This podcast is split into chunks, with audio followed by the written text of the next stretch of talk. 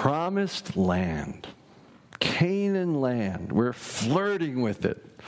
Last week, the generation that failed to get there failed just within steps of it, just on the edge.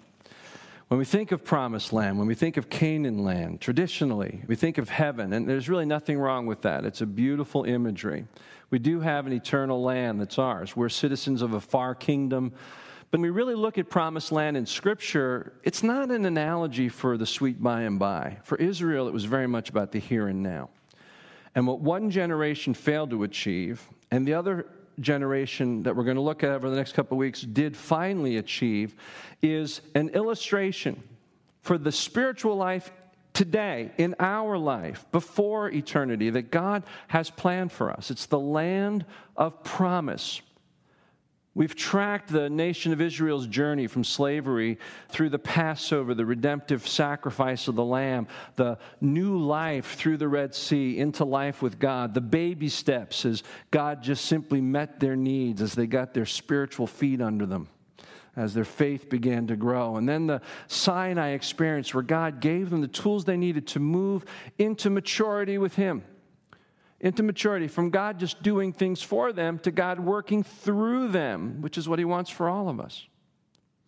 And the two primary pieces of that Sinai experience are a great analogy for what life is meant to be. We're supposed to live a life for God's glory. That's what the law was about the life that glorifies God. And then the tabernacle was a life intentional around worship. All of that was to move them to this place of God's ultimate promise the powerful work of God that's possible only in those that are mature in their faith. The promised land is not a place where it's just milk and honey. It's true in our lives. The more we grow in Him, the thing we recognize is that, that the land of God's promise for believers as we grow has giants in it. There are fortifications that have to be broken through in our hearts, in our lives.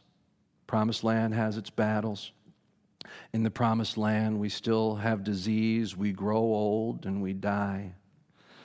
But to be there is to be where God wants us. It's where God can work through us in power, where the miraculous occurs in our life, where we experience what Jesus referred to as life that is not just merely life. That's what Paul talks about. Life, as most people live it, is merely life. What a great phrase that is. Who wants merely life? And we can have God life, and we can have what Jesus called life to the fullest. That's what the promised land represents to us. And just like a whole generation fell short of it, there are those of us that go through our whole spiritual experience and we feel like we've gotten all that we can get. And we don't even realize that all we're doing is drifting through the wilderness, satisfied to let God feed us and give us water, thinking we've gotten all that we're supposed to have. I think of all of us who will stand before God and give account for the life we've lived and look back at what might have been, what could have been, what should have been. That's the promised land. And God calls us into it. But it takes those of us who are willing to go beyond what our own resources call for, what our own experience tells us is possible. To go into the promised land requires us to believe that if we're going to go there, only God's going to get us there. It's the ultimate test of faith for so many to move from God doing things for us to God doing the miraculous through us. And sadly, many people on their spiritual pilgrimage settle for less. God calls us to more. Last week we saw how and why the first generation that came out of Egypt couldn't get there, too broken. We don't want to be that generation. We want to be the generation that we're about to study. And before God moves them finally into this land of promise, He needs to get them ready. First, He needs to call out new leadership. And that's what we're going to look at today. And then He needs to prepare them, consecrate them. That's what we'll look at next week. We're going to be in the book of Joshua, chapter 1. We're going to read the whole chapter. After the death of Moses, the servant of the Lord, the Lord said to Joshua, son of Nun, Moses' aide, Moses, my servant, is dead. Now then, you and all these people get ready to cross the Jordan River into the land I am about to give to them, to the Israelites. I will give you every place where you set your foot as I promised Moses, your territory will extend from the desert to Lebanon, and from the great river, the Euphrates, all the Hittite country to the great sea on the west. No one will be able to stand up against you all the days of your life. As I was with Moses, so I will be with you. I will never leave you nor forsake you. Be strong and courageous, because you will lead these people to inherit the land I swore to your forefathers to give them. Be strong and courageous. Be careful and obey all the law my servant Moses gave you. Do not turn from it to the right or to the left, that you may be successful wherever you go. Do not let this book of the law depart from your mouth. Meditate on it day and night, so that you may be careful to do everything written in it. Then you will be prosperous and successful.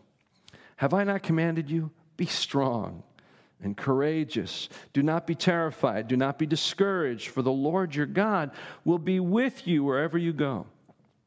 So Joshua ordered the officers of the people go through the camp and tell the people, get your supplies ready. Three days from now, you will cross the Jordan here to go in and take possession of the land the Lord your God is giving you for your own. But to the Reubenites, the Gadites, and the half tribe of Manasseh, Joshua said, Remember the command that Moses, the servant of the Lord, gave you? The Lord your God is giving you, you rest and has granted you this land. Your wives, your children, and your livestock may stay in the land that Moses gave you east of the Jordan. But all your fighting men, fully armed, must cross over ahead of your brothers. You are to help your brothers until the Lord gives them rest, as he has done for you and until they too have taken possession of the land that the Lord your God is giving them. After that, you may go back and occupy your own land, which Moses, the servant of the Lord, gave you east of the Jordan toward the sunrise. Then they answered Joshua, Whatever you have commanded us, we will do, and wherever you send us, we will go. Just as we fully obeyed Moses, so we will obey you. Only may the Lord your God be with you as he was with Moses. Whoever rebels against your words and does not obey your words, whatever you may command, will be put to death. Only be strong and courageous. You might want to circle as we go through Joshua. Every time you hear that phrase, strong and courageous, it's really the theme of the book. So here we are. And if we were to just look at it for all of us, uh, there's a lot we can learn from this. But this is teaching about leadership. So what I'm about to lay out for you is what you should expect of me, of any pastor, any person in spiritual leadership. See, Joshua was one of Moses' right hand man, maybe the closest. He was also a commander and a leader in his own right, but he did not have the ultimate authority. And with that, he didn't have to stand up under the ultimate accountability. Joshua needs to move from a leader to the leader, from one who by faith obeyed the words of God to one who heard the words and instruction of God. Every spiritual journey requires spiritual leadership. Even in the church, it says God gives the church those who will lead it. Ephesians 4. Leadership in the church isn't something voted on by majority vote. God gifts the church. Now, the church has to recognize that somehow, has to affirm it and bless it and commission it. But make no mistake, God calls leadership out. Our job is to recognize it, to hold it accountable. And what we're about to read is what God expects of leaders. So um, th- these are always the hard sermons to preach as a pastor because what I'm literally doing is telling you what I humbly aspire to be and can't possibly be except for the grace of God. We're going to go through this and we're going to draw out 13 words about spiritual leadership. And we're going to draw the first one out of the very first verse. What does it say? After the death of Moses, the servant of the Lord, the Lord said to Joshua. So the first thing we talk about when we talk about recognizing spiritual leadership is calling. The Lord said to Joshua. It's the first time we hear those words. Prior to that, the Lord says it to Moses, and Moses says it to Joshua. Now Joshua hears the voice of God. Calling is the first word. Godly leaders have heard and responded to God's call. Which means, listen to this you don't dabble in leadership. You're either called to it or you're not, because God's going to hold you doubly accountable for that role. Too many people play games in churches. Too many people that were, excuse me, never meant to lead, don't have the gifts for it. Doesn't mean they're not gifted to do a lot of other things. Come to a church and say, This is where I can be big boss. And they kill churches because they're dabbling at leadership. You better know God called you, God compelled you. You need to learn to recognize the voice of God when He speaks. Now, that can be the leading of God, but I believe also there are times when, when true leadership can really recognize God speaking to them. I believe that that, that happens still today. We're going to learn a little later on that that is tempered by a very important anchoring of how God speaks, and that's the scriptures. Everything is tested and proven through the scriptures, but we'll talk about that in a little bit. Godly leaders are sensitive to God's leading and voice. Don't dabble at it. Don't think this is a place to ha- have leadership as a hobby. This is where leadership matters most. This is the people in the kingdom of God. The verse continues. What does God say to him? Get ready to cross the Jordan. Second word is commence. Commence.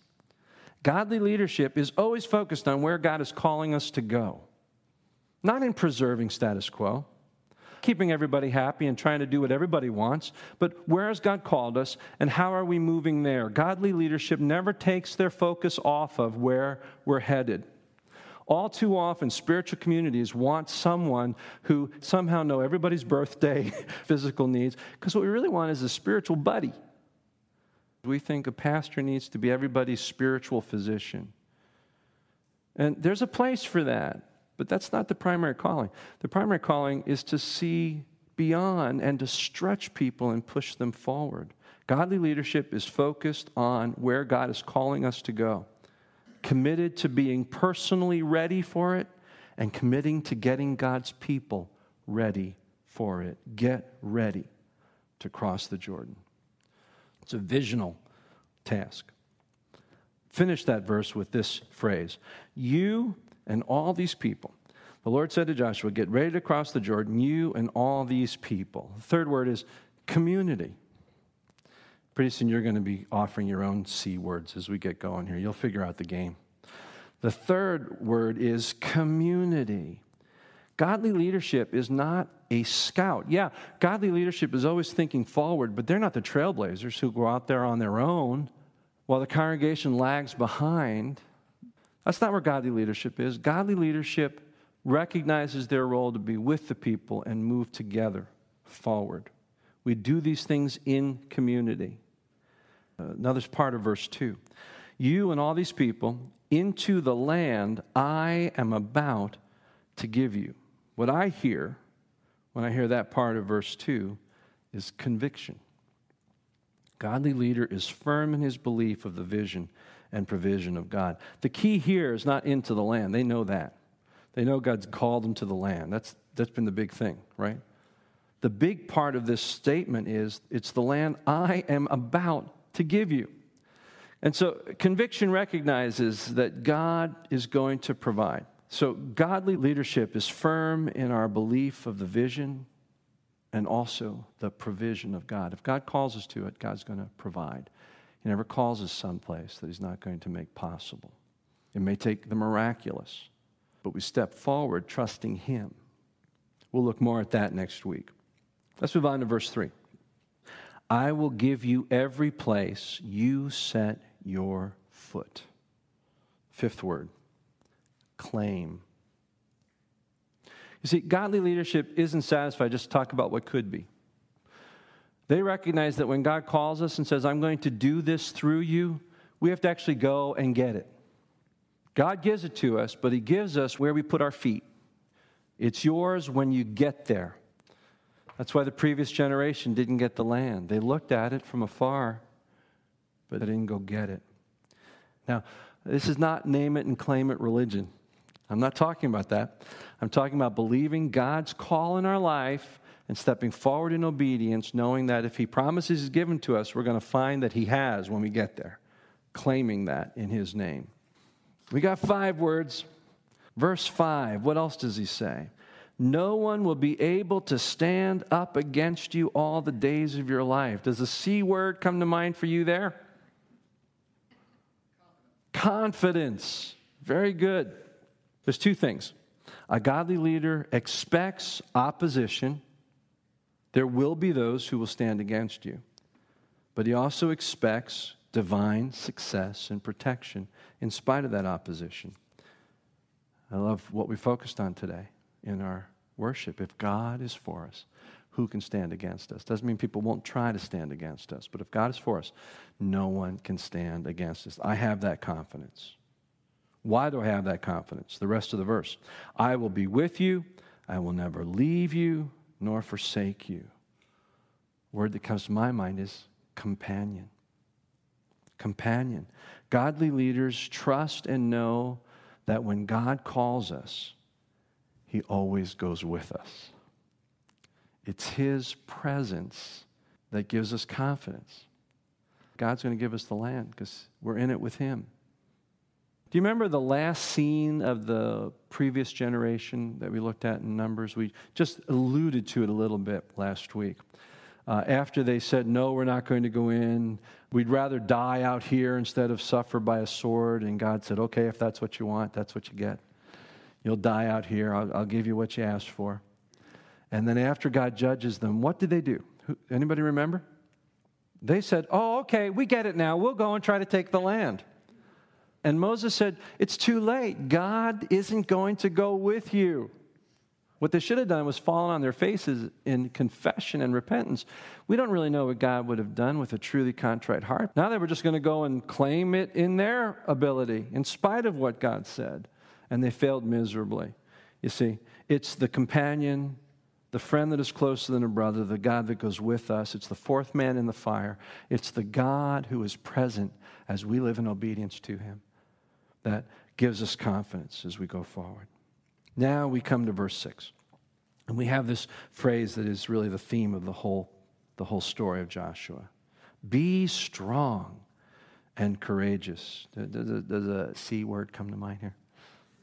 Yeah, courage courage, a godly leader is not ruled by fear. Let, let, me describe what courage is. Sometimes we think that the presence of fear equates to the absence of courage. Actually, it's just the opposite. Fear is not the opposite of courage, unbelief is.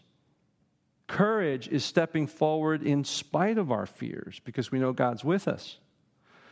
It takes courage to be a godly leader to stand up and be confident enough in what God said to you to say, Thus saith the Lord. It takes confidence to hold that firmly, as others say, we can't, instead of we can, as we learned last week. It takes a lot of courage to be that person. And then it takes courage to be the first one to step forward. A true godly leader will do that. Be strong and courageous. Let's just look at that phrase a little bit before we move on. God says it to, um, to Joshua three times. It's pretty interesting. It's as though God really knows Joshua's heart. Here's the man who has fought all the battles. He's the one that at the end of, of Numbers said, We can do this. God has already given it us. Their, their protection is gone. It's ours for the taking. Why does Joshua need to be strong and courageous? He is strong and courageous. No, three times be strong and courageous because wielding a sword is a very different thing than wielding wisdom, than wielding authority, than wielding leadership. That's a fearful thing. And we will be judged, those of us in leadership. We'll be judged for how we teach God's word, how rightly we handle it, for whether we spoke in our name and put God's name on it. And don't you believe that there are many who will stand in judgment for that? Charlatans, false shepherds, wolves in sheep's clothing over the church. I think Joshua needed courage for this role. It required a whole new set of tools for him. It's interesting. Where else do we see that phrase? Three times God says it to Joshua. When's the fourth time? Who says it? The people say it. And who do they say it to? Joshua. My feeling is this becomes their war cry because in chapter 10, Joshua comes back to it at a pivotal battle. Be strong and courageous. I think this was, this was the cry of that generation because they knew it was the failure of the previous generation. They let fear rule them. We are going to be strong and courageous. That was the message God gave Joshua. He gave it to the people, and in turn, they gave it back to him. I love that thought. Something very interesting. If you go back through Moses' final uh, teaching to the children of Israel just before he departs, many times he says to the children of Israel, Encourage Joshua. Encourage Joshua. Your leadership needs to hear from you to be strong and courageous, even as they're calling God out of you. You call God out from them. But let's go on. The next three words all have to do with a godly leader's relationship to the Word of God. Let's look at verse 7. Be strong and courageous. Be careful to obey all the law my servant Moses gave you. Do not turn from it to the right or to the left, that you may be successful wherever you go. Do not let this book of the law depart from your mouth. Meditate on it day and night, so that you may be careful to do everything written in it. Then you will be prosperous and successful. So let's break this up into three separate ideas, all related to the Word of God. What was the first phrase? Be careful to obey all the law. Now, what's, what's he referring to? What do the Jewish people mean by the law? Just the Decalogue or the Levitical law? No, they mean the words of Moses, they mean the Torah. And right now, the Torah is the only scripture that the children of Israel have. When you hear God say to Joshua, Be careful to obey all of the law, he's saying that godly leaders need to have a very important relationship with the Word of God. First of all, godly leaders need to know the Word. If you're going to obey it all, you need to know it. And secondly, our lives need to be consistent with it. I, I know there's grace. I know that even leaders fail morally.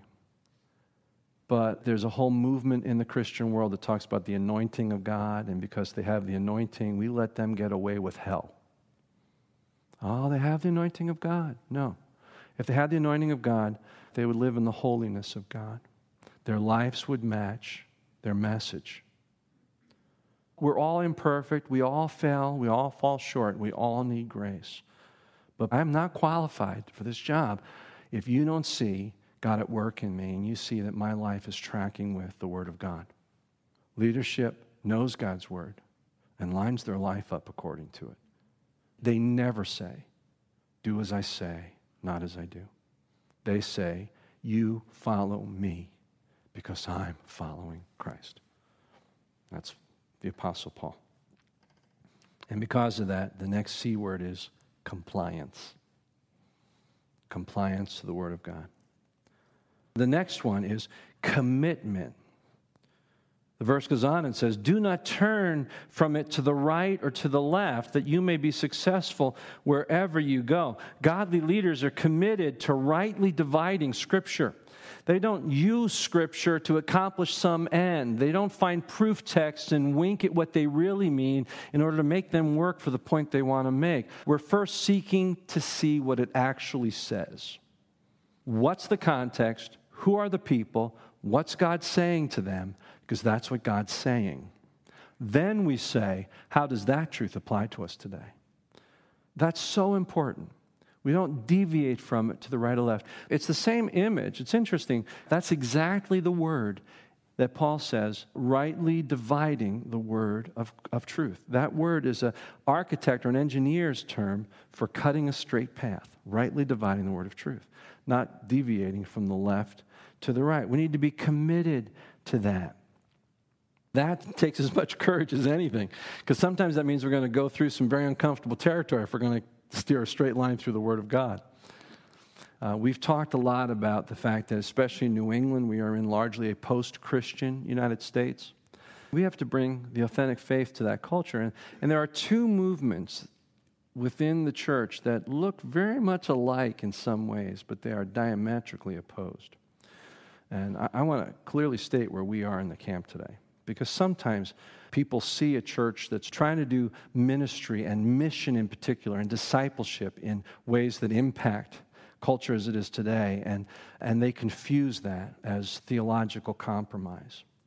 The two movements are both trying to be relevant, but one of them, by trying to redefine Scripture, making it kinder and gentler. and thereby being able to redefine classic phrases a new kind of Christian. new kind of church. I'm not interested in a new kind of Christian. I want an authentic Christian. Yeah, my goal is to get rid of everything that may get in the way of authentic faith, but ultimately, authentic faith has to come from an authentic experience and commitment to Scripture.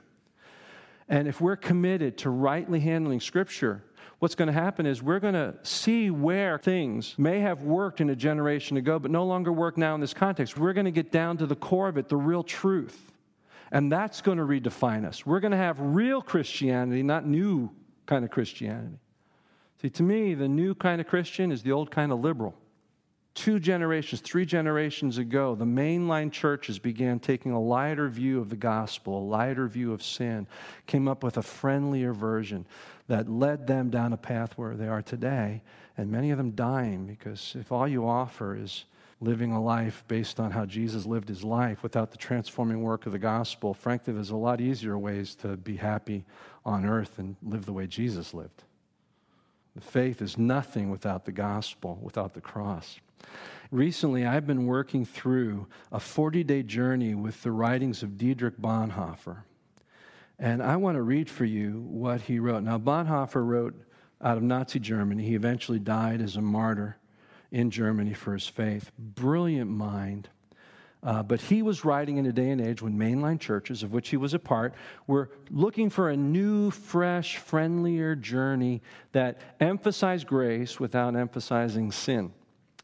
And uh, it was interesting how I was preparing this morning, and uh, this is day 17 of that journey, and this is what he wrote generation ago about those that were trying to soften the blow of the Word of God back then. Cheap grace is the mortal enemy of our church. Our struggle today is for costly grace. Cheap grace means grace as bargain basement goods, cut rate forgiveness, cut rate comfort, cut rate sacraments. Grace is the church's inexhaustible pantry from which it is doled out by careless hands without hesitation or limit. It is grace without a price, without cost. Cheap grace means grace as a doctrine, as principle, as system. It means forgiveness of sins as a general truth. It means God's love as merely a Christian idea of God. The church that teaches this doctrine of grace thereby conveys such grace upon itself. The world finds in this church a cheap cover up for its sins, for which it shows no remorse, and from which it has even less desire to be free. Cheap grace is thus denial of God's living word, denial of the incarnation of the word of God. Cheap grace means justification of sin, but not the sinner. Because grace alone does everything, everything can stay in its old ways. Our action is in vain. The world remains world and we remain sinners, even in the best of lives. Thus, the Christian should live the same way the world does. In all things, the Christian should go along with the world and not venture to live a different life under grace from that under sin. Cheap grace is that which we bestow on ourselves. Cheap grace is preaching forgiveness without repentance.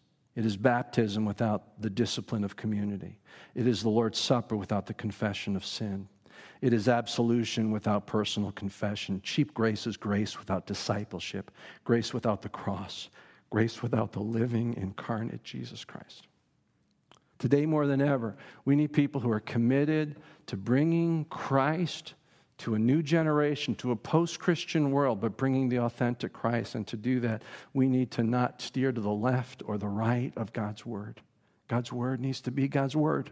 It takes courage to hold that sometimes. Sometimes it takes courage to tell your parents that how they saw it for generations is not necessarily what it really says. We're not talking about maintaining the status quo. We're talking about mining out the truth of God's word. And I hope you see that that's really what we're about here, as best as we can. I got off on that, didn't I?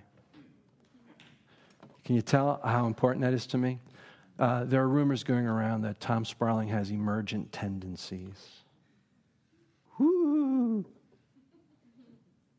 No, I'm just at a point where I don't care if people that have been doing church the same way for 100 years and think that their program is divinely inspired. I don't care what they think any more than how those trying to find a more radically universalistic church think. What I care about is what God thinks. And sometimes that means saying, the way I thought about it for years is wrong. Here's how I see Scripture. And sometimes saying, as painful as it sounds, the way you want to believe it is wrong. Because here's what it says in Scripture. That's who we're going to be. And I think that's what God calls spiritual leadership to do. He goes on and says, Do not let this book of the law depart from your mouth. Meditate on it day and night. That's communion. Godly leaders live in the book, they don't just study it. Scripture is the script of their life. They are intimate with God through His Word. And I think this is really important that you understand this. A real leader doesn't go to a mountain with his Bible closed and say, God, speak to me apart from it. A real leader opens God's Word and says, Let me hear your voice today here because this is your living Word for me today. It's the Word of God that is the voice of God for us today. So we need to meditate on it. It's literally communion with our Father. His word alive and speaking to us. Just quickly, let me hit the final two. And then he says, Then you will be prosperous and successful. That C is conquest. That's the result of godly leadership. If we're faithful to these things that God calls us to do, in some way we're going to see God bless. He's going to work. And we need to be careful here because God sees the words prosperity and success in a very different way than we see it not necessarily health and wealth. Filling a former Coliseum with people is not necessarily God's blessing if the message isn't about sin and repentance and grace. My dad had a dear friend. My dad pastored churches that always grew. So, from a lot of his classmates, my dad was the more, one of the more successful alumni of his Bible college. My dad most revered a man by the name of Gordon Olson, who served with his family for more than 20 years ministering to Muslims. And in 20 years, they saw two people come to faith. It was a hard ministry. But my dad believed that he saw God prosper and bless that man because of his faithfulness as a godly leader. And then finally, they answered, Whatever you command us, we will do. So now, this is not about the leader. Now, this is the followers and that final word is choice. Ultimately, a leader cannot make the choice for the people. Moses couldn't make the choice for the previous generation to enter the promised land. They had to make their own choice and they failed. So, no matter how great your leadership is, ultimately, we must choose together to follow God. That's why a lot of pastors joke that being a pastor is sort of like trying to herd cats. We have to choose together. Whatever you send us, we'll go. We will obey. Contrast that with the parents' generation and ask yourself, which generation do we want to be? We'll pick this up next week when we look at how the generation responded to this. God is always calling out new leadership. And that's true in this group. There are those of you that God has called He's preparing. Be listening for it. Have the courage to respond to it. Our job is to look for that as a community, to affirm it, to, to, to inflame it. Uh, and that, for us boomers, that means that we have to recognize that we have to move aside from some of our seats and let our young adults step in and take on their leadership roles. We were leading our churches in our 30s, many of us. Now we're in our 50s and 60s, we're still leading our churches. We need to see that God calls out new leadership as well. We need to encourage it from the top down. Call the congregation to encourage and bless them as well. We'll pick it up next week. I just want to say thanks for letting me go here with you today. And pray for me. Pray for our board. Pray for others who bring the word in this community and who lead. Pray that we will aspire to being that kind of man and woman called by God. Pray for us encourage us, hold us accountable. Okay, let's pray together. Father, we, we hear your words to Joshua and understand why you said to him, Be strong and courageous. Because when you call us out, it requires obedience to you, submission, it requires courage, it requires devotion to your word. Father, I, I pray that I would be that much of a follower of you as I stand here and, and have the joy of being one who leads uh, this congregation. And I pray that you'll call out young men and women and older men and women uh, into new ways of influencing and leading others. And I pray that all of us will do our part and say, We will obey. We will make the choice to go with God and with you into the land of promise. In Jesus' name, amen.